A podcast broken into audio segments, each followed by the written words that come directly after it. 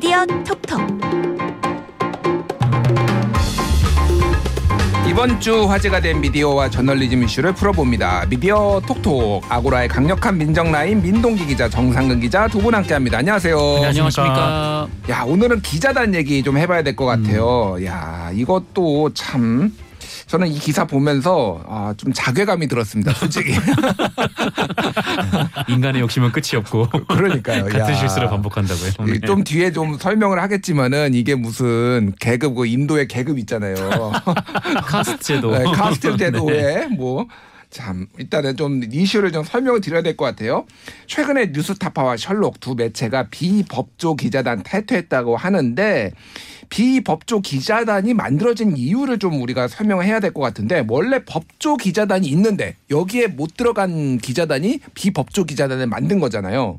근데 그렇죠. 법조 기자단 이게 들어가는 게 하늘의 별 따기다. 이게 비판이 많았어요. 네, 뭐 가입 절차가 굉장히 까다롭습니다. 이 법조기자단 같은 경우에는 특히 그런데 뭐 사실 뭐 대한민국 모든 부처의 기자단 자체가 들어가기가 매우 좀 까다롭고요. 어, 일단 기본적으로 생각하면은 어디 뭐 정부 청사를 출입을 할 때나 아니면 정부로부터 이제 보도 자료를 받을 때는 어, 정부에 등록을 해야 된다라고 생각을 하시는 분들이 많을 텐데 어, 우리 한국 언론의 현실은 좀 그렇지가 않습니다. 이제 기자단으로부터 먼저 허락을 받아야 되고요. 어, 그 청사에 들어가서 자리에 앉는 것 그리고 이 보도 자료를 나눠 받는 것까지 이 기자단의 허락을 받아야 되는 곳들이 많습니다.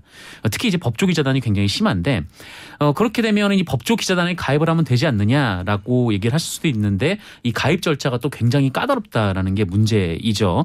어, 일단 이 세, 최소 이제 세 명이 법조팀을 운영해서 6개월 동안 법조 관련 기사를 작성해야 되는데 어, 들어가지도 못하는데 어떻게 또 법조 기사를 작성을 해야 되나 또 이런 점도 또 있고요.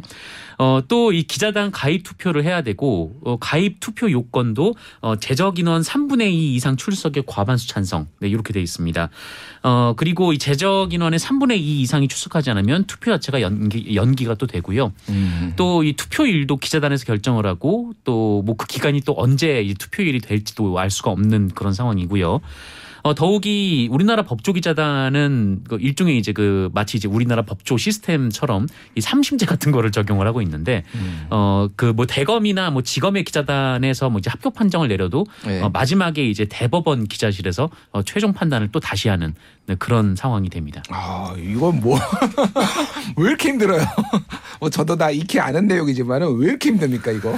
그러니까 이게 그 기자단에 가입을 했다가 가입하지 못하는 그 매체나 기자들 얘기를 들어보면은요 예. 서럽다는 얘기를 많이 해요. 어. 그러니까 들어가기 위해서 정말 무슨 뭐 홍보도 하고 음료수도 돌리고 그거를 한두 번 돌리는 게 아니라 예. 지속적으로 그렇게 하거든요.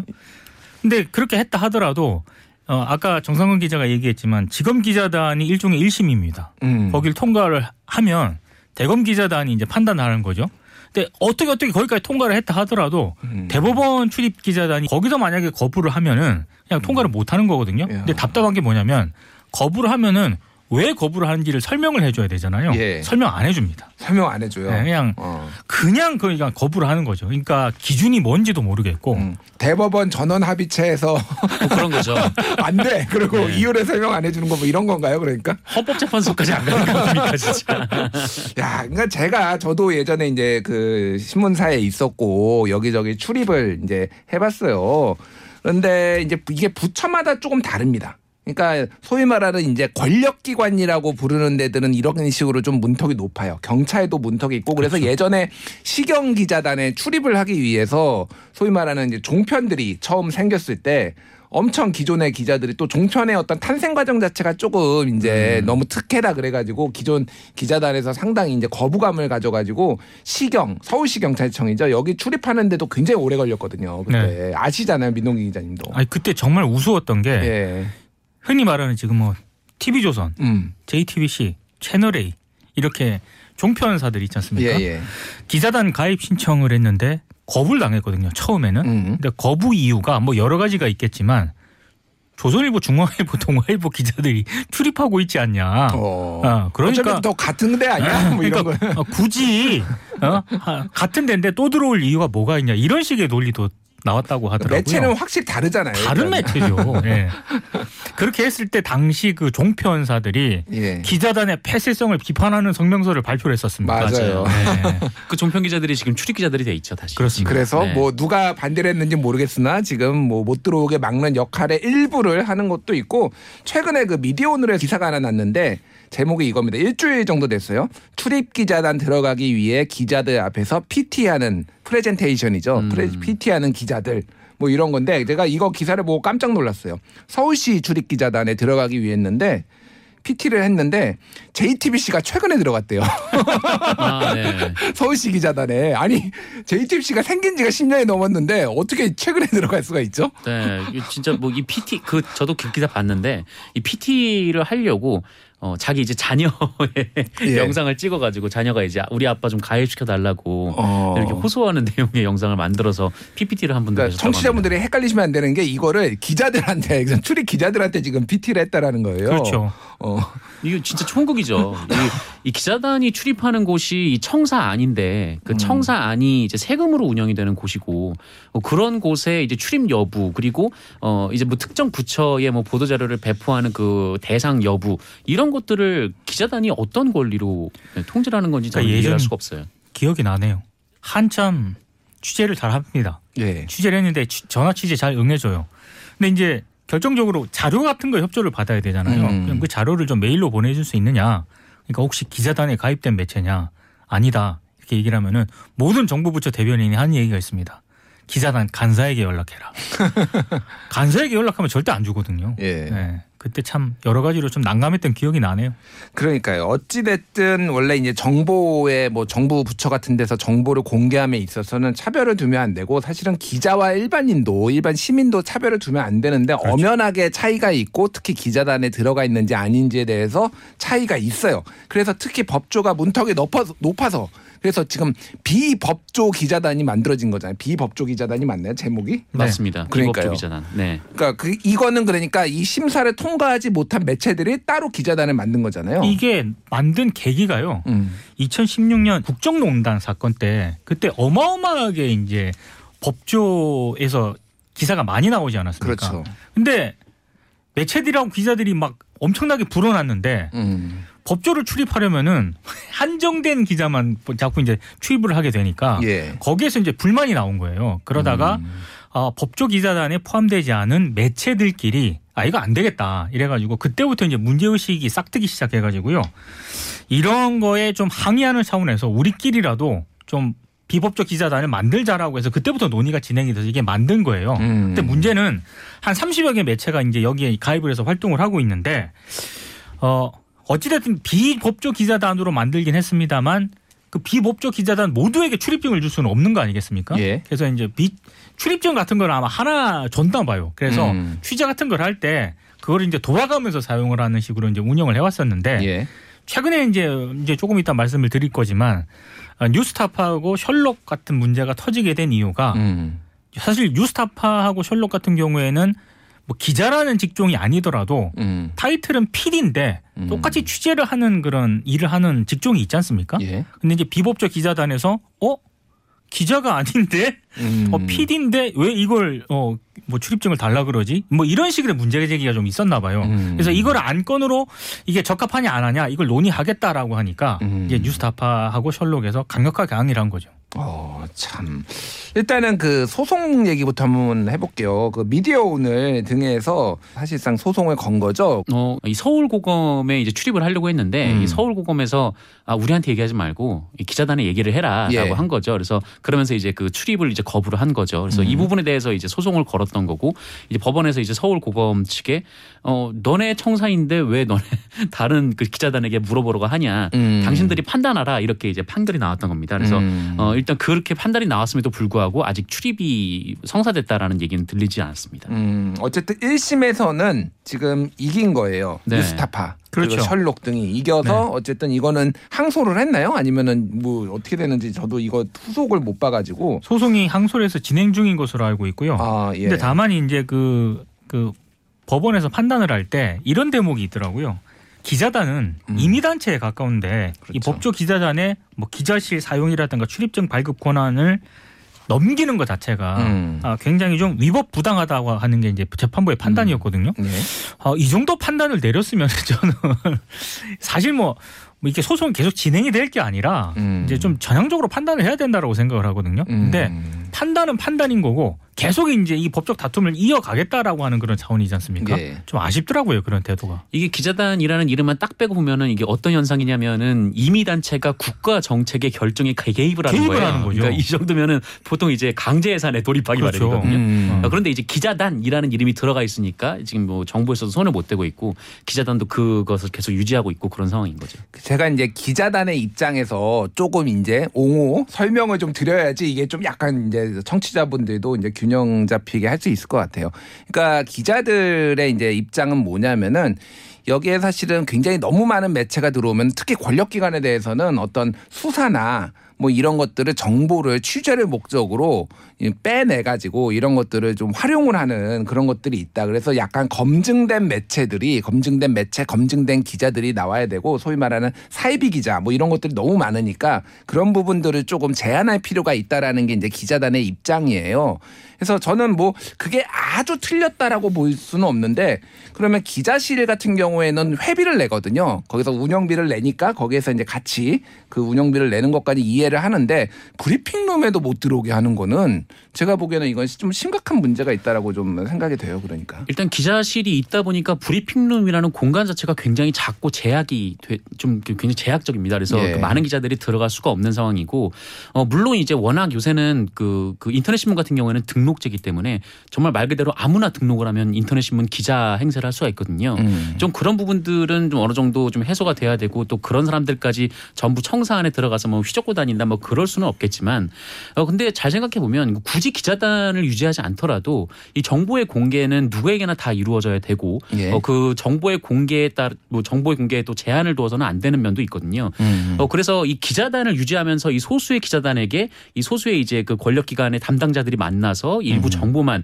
그들이 필요한 정보만 흘리는 방식으로 보도가 나오는 게 아니라 어 그러니까 기자단이라는 제도를 없애고 보다 이제 그 필요한 부분이 있으면 공개적으로 어 이제 브리핑을 통해서 그 누구나 들어와서 질의응답을 할 수 있도록 하고 좀 그런 식으로 이제 취재 지원 시스템을 그 확립을 해놓고 그다음에 좀 기자단을 해산하면은 좀 그런 부작용이 줄어들 수 있지 않을까 음. 한편으로는 또 그런 생각도 듭니다. 사실 저는 좀 대단히 아이러니한 게 예. 기자들은 대통령을 비롯해서 정부 관계자들에게 좀 기자회견도 좀 자주 하고 기자들과의 접촉도 늘리고 좀 투명하게 하라 이렇게 얘기하지 않습니까? 예. 지금 윤석열 대통령이 많은 비판을 받고 있지만 저는 좀 호평을 하고 있는 것 중에 하나가 출근할 때 음. 어쨌든 기자들 질문을 한두 개씩 받잖아요. 예. 물론 이제 좀 정돈된 메시지가 나갈 필요가 있긴 한데 음. 어쨌든 그 자세는 굉장히 좀 높게 평가를 하거든요. 그러니까요. 그러니까 자유롭게 질문하고 대답을 할 수 있는 그런 시스템이 이제 잘 정착이 될 수 있는 저는 계기가 됐다라고도 생각을 하는데 근데 정작 대통령도 지금 그렇게 어 오픈 마인드로 지금 이렇게 대하고 있는데 음. 기자 단은 정말로 조금의 빈틈도 허용하지 않겠다라는 여전히 좀 닫힌 어떤 자세를 가지고 있는 것 같아가지고 예. 너무 좀 대조적인 것 같아요. 알겠습니다. 야 이거 비판하다가 보니까 거의 시간 다 갔는데 우리 이 얘기 해야 돼요. 그래서 법, 비법조 기자단이 만들어져 가지고 음. 또 취재도 하고 있는데 아까 전에 그 민동기 기자님이 설명을 해주셨듯이 PD가 들어와서 출입증을 받으니까 어 기자만 들어와야 되는데 왜 PD가 이거 가지고 문제가 된 거잖아요. 그러니까 이게 단톡방이 있잖아요. 예. 비법조 기자단도 단톡방이 있습니다. 음. 그런데 갑자기 기자단 단톡방에 투표 공지가 올라옵니다. 음. 공지는 뭐냐면 원래 속해 있는 단톡방은 기자 모임인데 이게 왜 기- 취재 기자가 아니라 다른 직군이 참석해 이- 있느냐 이래도 되는 것이냐라고 해서 이거에 어떤 투표를 좀 통해서 결정을 하겠다 이런 취지로 이제 단톡방에 공지를 올린 겁니다. 그런데 음.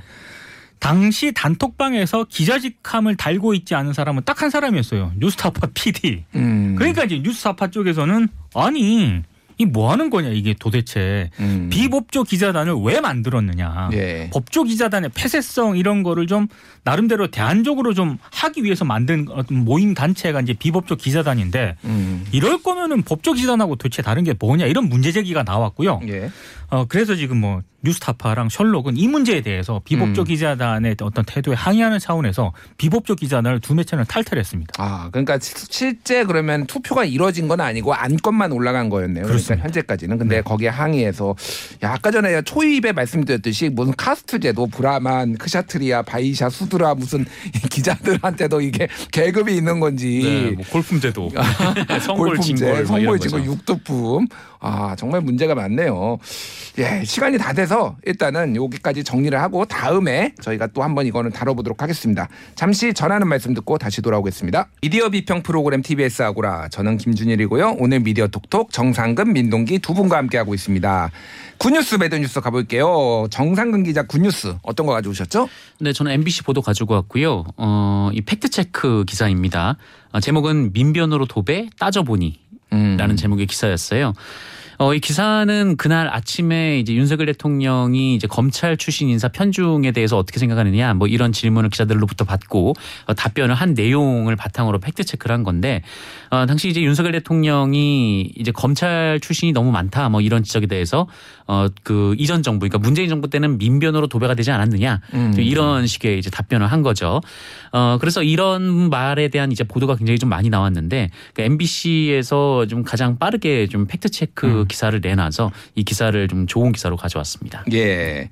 과거엔 민변이 도배했다. 요 발언이 조금 화제와 파장을 일으켰어요. 네. 도배라는 단어가 그렇죠. 대통령 입에서 나오다니 뭐 이렇게. 그러니까 사실 그게 굉장히 아쉬운 게요. 예. 어, 기자들이 이제 항시적으로 뭘 물어보지 않습니까? 음. 그러면 제가 봤을 때는 어떤 팩트와 관련해서 좀 어긋날 부분이 있는 그런 부분에 대해서는 예. 참모진들이 좀 준비를 해가지고 혹시 이 질문을 하- 하면 받게 되면은 이러 이러 이런 팩트가 있다라고 하는 거를 어느 정도는 저는 이게 조언해 줄 필요가 있다라고 생각을 하거든요. 음. 근데 이제 약간 정제되지 않은 그냥 어, 인상에 근거해서 음. 기억에 근거해서 그냥 도배되고 있다라고 얘기를 하니까 사실 그러니까 민변이 좀 많이 좀 뭐 기용된 측면이 있지 않느냐 뭐 이렇게 네. 얘기하는 거하고 민변이 다 도배하지 않았느냐 이렇게 대통령이 발언하는 건 완전 차이가 있거든요. 음. 그러니까 저도 역시 아 저 발언을 저렇게 안 했으면 어땠을까라는 생각이 들었는데 그래도 언론의 역할 중에 하나가 좀 팩트 체크를 하는 건 기본적인 역할이니까요. 음. 저도 저 MBC 보도를 보면서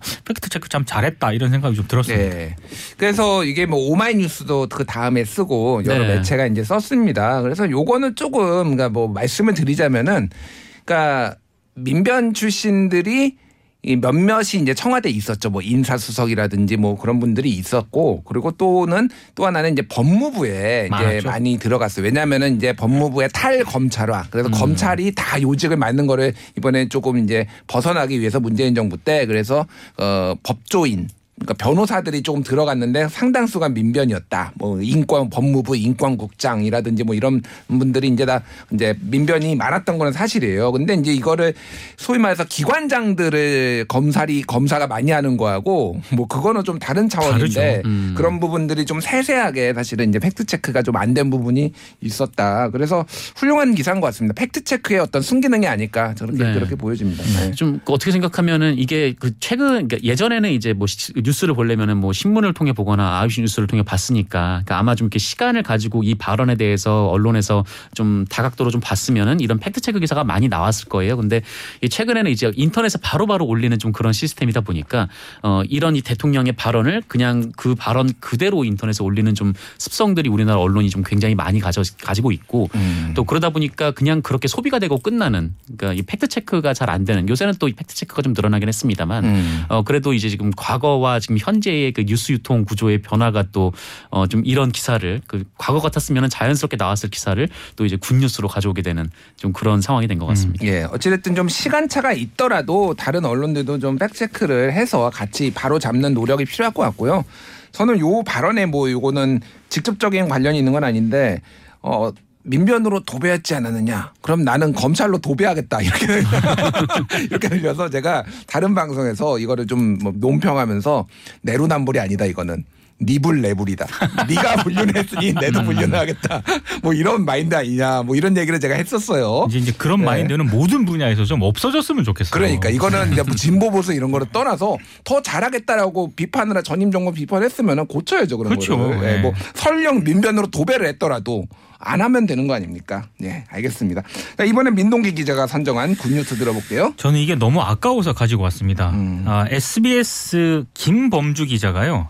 지난주 토요일입니다. 6월 4일 일종의 기자 수첩을 인터넷에 올린 거거든요. 예. 제목이 장관 바뀌더니 미래를 내다보는 영험한 국토교통부 이런 제목인데 이게 굉장히 재밌습니다. 그러니까 5월 30일 월요일 아침 7시 37분에 국토교통부가 출입 기자들에게 보도 자료를 보내는데 여기 보면은 그날 오후 2시에 원희룡 국토교통부 장관이 GTX-A 노선의 종착지인 동탄역 공사 현장을 방문해서 지역 주민과 만나서 다양한 의견을 듣는 기회를 가졌다. 이런 내용이 있습니다. 그게 보도 자료로 기자들한테 쫙 뿌려졌다는 쫙 뿌려졌죠. 거죠. 예, 예. 근데 뿌린 시점은 오전 7시 37분인데 음. 그날 오후 2시에 이미 원희룡 장관이 주민들을 만나 가지고 이런 얘기를 들었다. 아 잠깐만. 그러니까 그날 오전에 보도자료 를 뿌렸는데 오후에 열릴 일에 보도자료에는. 한 것처럼. 한 것처럼. 어, 심지어 예. 이날 간담회에 참석한 뭐 동탄 지역, 평택 지역 주민들은 아. 이러 이러 이런 얘기를 해가지고 뭐 원희룡 장관이 뭐 앞으로 잘하겠다 뭐 이런 식으로 이제 보도 자료를 낸 거예요. 음. 예. 근데 이제 김범주 기자가 봤을 때는 아니 이거 지금 어느 시대인데 이런 식으로 보도 자료를 내느냐 음. 이제 이런 문제 의식을 하나 지적을 했고 예. 더 기가 막힌 것은 어, 마지막 그 보도 일시를 이제 적거든요. 여기 예. 보면은 5월 30일 월요일 3시 오후 3시 이후에 보도 가능 이렇게 돼 있습니다. 예. 그런데 신기하게도 오후 3시 이후에 일제히 비슷한 기사가 쏟아집니다. 어. 근데 더 이제 김범주 기자가 기가 찼던 것은 예. 그 동탄 주민하고 이런 주민들이 했다는 얘기 있지 않습니까? 예. 이게 그대로 나간 겁니다. 그 wording, wording이 그 보도 그대로 자료에 나가. 나왔던 그 wording이 그대로. 그대로 나간 거예요. 그래서 김범주 기자가 이건 좀 아닌 것 같다. 최소한 보도 자료에 기반했다 하더라도 예. 지역 주민들의 얘기를 직접 듣든가 음. 이거는 control C, control V 한 거 아닙니까? 예. 그래서 아, 저는 이 내용을 SBS 기자가 용감하게 어. 아, 기자들 제발 이러지 맙시다 이런 취지로 지금 취재 파일을 쓴 거거든요. 예. 대단히 높게 박수를 쳐주고 싶습니다. 예전에 그 니콜라스 케이지가 주연으로 나온 영화 중에 Next라고 있어요. 이분이 몇분 후에 미래를 완성할 수가 있어서 음. 맞아요. 예.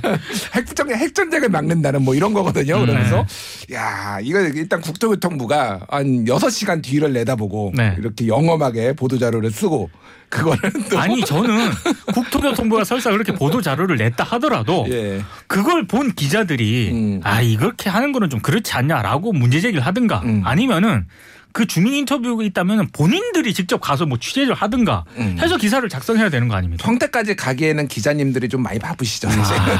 그 제가 예전에 그 모 지역에 그 가서 이제 그때 벚꽃이 한참 필 때였어요. 그래서 친구들하고 놀러 갔는데 그 지역에 갔으니까 이제 그 지역 언론들의 사이트를 좀 들어가서 봤거든요. 예.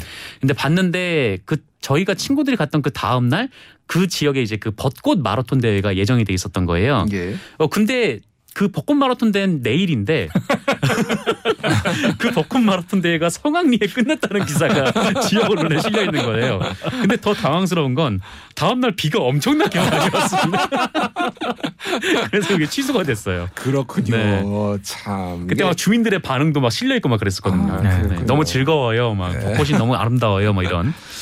참 예, 이런 기사들 조금 최소한 미래를 내다보는 기사 이거 쓰지 맙시다. 네, 쓰지 예. 말아야 됩니다. 네, 네. 알겠습니다. 이번에 이거 사실상 배드 뉴스인데 네. 이거 김범 그 SBS 기사가 군 뉴스였네요. 굿뉴스였습니다. 그래서. 그러니까요. 아니 사실 이거 모르고 넘어갔을 수도 있는 사안인데 어, 어. 김범주 기자가 용감하게 이거 예. 문제 제기를 했더라고요. 예, 이런 네. 문제 제기 많이들 해야 될 것 같습니다. 맞습니다. 네. 자 이번에는 bad news 선정해 볼게요. 정상근 기자 어떤 거 가져오셨죠? 네, 저는 삭제된 기사인데요. 이 머니투데이 기사였고요. 이 지난 6일 오전 7시쯤 올린 기사였는데 어, 제목은 fact check 기사고 어, 경기도 김동연 당선은 조선족 투표 때문에라는 기사.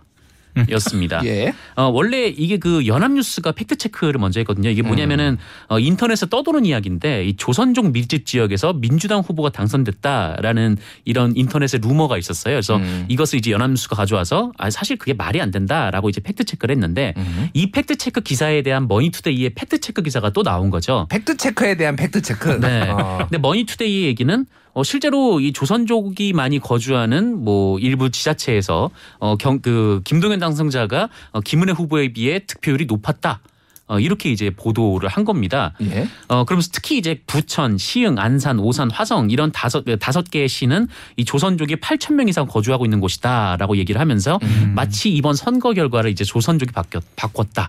이 굉장히 좀 두 후보 간의 표차가 적었으니까 음. 조선족이 갈랐다라는 식으로 이제 얘기를 했는데 어 그러면서 이제 머니투데이가 뭐라고 했냐면 어, 이 다섯, 그, 이런 이제 다섯 개 시에서 투표권을 가진 이 중국 국적 조선족 숫자만 더해도 2만 108명인데 음. 두 후보의 표차가 한 9천여 표에 불과하다. 이렇게 주장을 했어요. 네. 근데 이게 전형적인 침소 봉대인데 일단 첫 번째는 조선족이 2만 명이라고 쳐도 음. 그 2만 명이 다 투표를 합니까?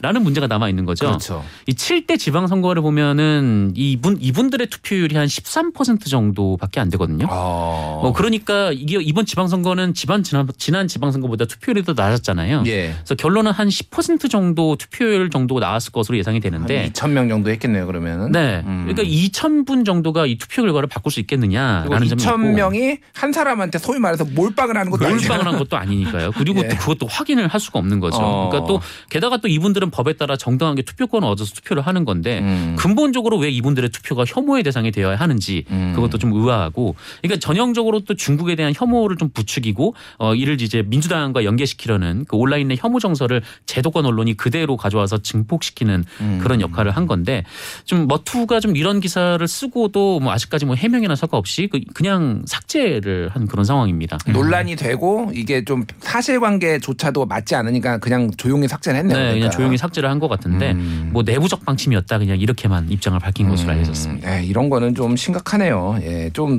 뭐 쓸 수는 있는데 저 사실관계, 인과관계, 상관관계에 대해서 좀 면밀하게 분석을 해서 썼으면 좋겠습니다. 그러니까 편견을 더 부추기는 기사죠. 그러니까요. 사실. 예, 예. 네. 그러니까 이거는 전 과학적이지 않아요. 음. 이런 건 방법론적으로 전혀 과학적이지 않습니다. 자, 민동기 기자 배드 뉴스 어떤 건가요? 조선일보 6월 9일자에 실린 기사인데요. 제목이 한상혁, 전현희, 홍장표, 문재인 정부 기관장 69% 임기 1년 넘게 남았다 이런 기사입니다. 음. 제가 이 기사를 배드 뉴스로 가져온 이유는요. 도대체 조선일보는 이 기사를 왜 썼을까라는 음. 그런 궁금증 때문입니다. 그렇군요. 기관장들이 퇴임 대신 버티기 하고 있다라고 기사를 썼는데 음. 사실 이 기사에도 언급이 되어 있긴 합니다만 김은경 전 환경부 장관 있지 않습니까? 예. 문재인 정부 때 이른바 산하기관 인사들에게 일괄 사표를 강요했다. 이것 때문에 이른바 블랙리스트 사건 논란이 좀 불거졌고 예. 실형 선고를 받았거든요. 그 이후에 공공기관장 임기에는 손을 댈 수 없는 그런 분위기가 형성이 됐습니다. 음. 근데 조선일보는 어, 기사에 그 부분을 언급을 해놓고서는 지금 문재인 정부 기관장 69%가 임기 1년이 넘게 남았는데 버티고 있다. 음. 라는 기사를 썼어요. 그리고 이 기사 하나만 쓴 게 아니라 또 관련 기사도 썼거든요. 예. 그러면 각 지역별로 또 기관장들이 어, 누구 누구 누구가 있다. 음. 지도별로 마치 타겟팅을 하듯이 이렇게 만들어 놨더라고요. 음. 도대체가 좀 이해가 안 가는 그런 기사고 가장 이해가 안 됐던 그런 대목은 기사에 여권 일각에서는 기관장 임기를 3년으로 못 박을 것이 아니라 3년 이내로 고쳐야 한다는 대안도 제시되고 있다. 이렇게 나오고 있는데. 아, 이거는 지금 3년 이내에 아무 때나 나가라. 한 달 하고 나서 정권 바뀌면 나가라 그러면 그렇게 할 수 있다는 쪽으로 지금 대안을 검토하고 있다는 얘기지 않습니까? 정권 잃으면은 그 얘기 나올까 또? 아니 그러니까요. 제가 그래서 이 기사는 매우 위험한 기사다. 아니 이게 이 논리가 만약에 적용이 되면은요. 대통령 임기도 어, 그냥 5년 이내로 5년 이내로 하든가 한뭐 2년 하든가 이런 이런 식으로 하자는 논리도 나오는 거 아니겠습니까? 매우 위험한 기사라는 생각이 들었습니다. 이제 정부 기관에서 블랙리스트 소위 블랙리스트 못 만드니까 언론이 나서서 스스로 지금 블랙리스트를 만들어서 그렇다라는 거를 한 아주 나쁜 기사 소개시켜 드렸습니다. 이런 기사 쓰지 맙시다. 자 오늘은 여기까지 할게요. 미디어 톡톡 정상근 민동기 두 분과 함께했습니다. 감사합니다. 고맙습니다.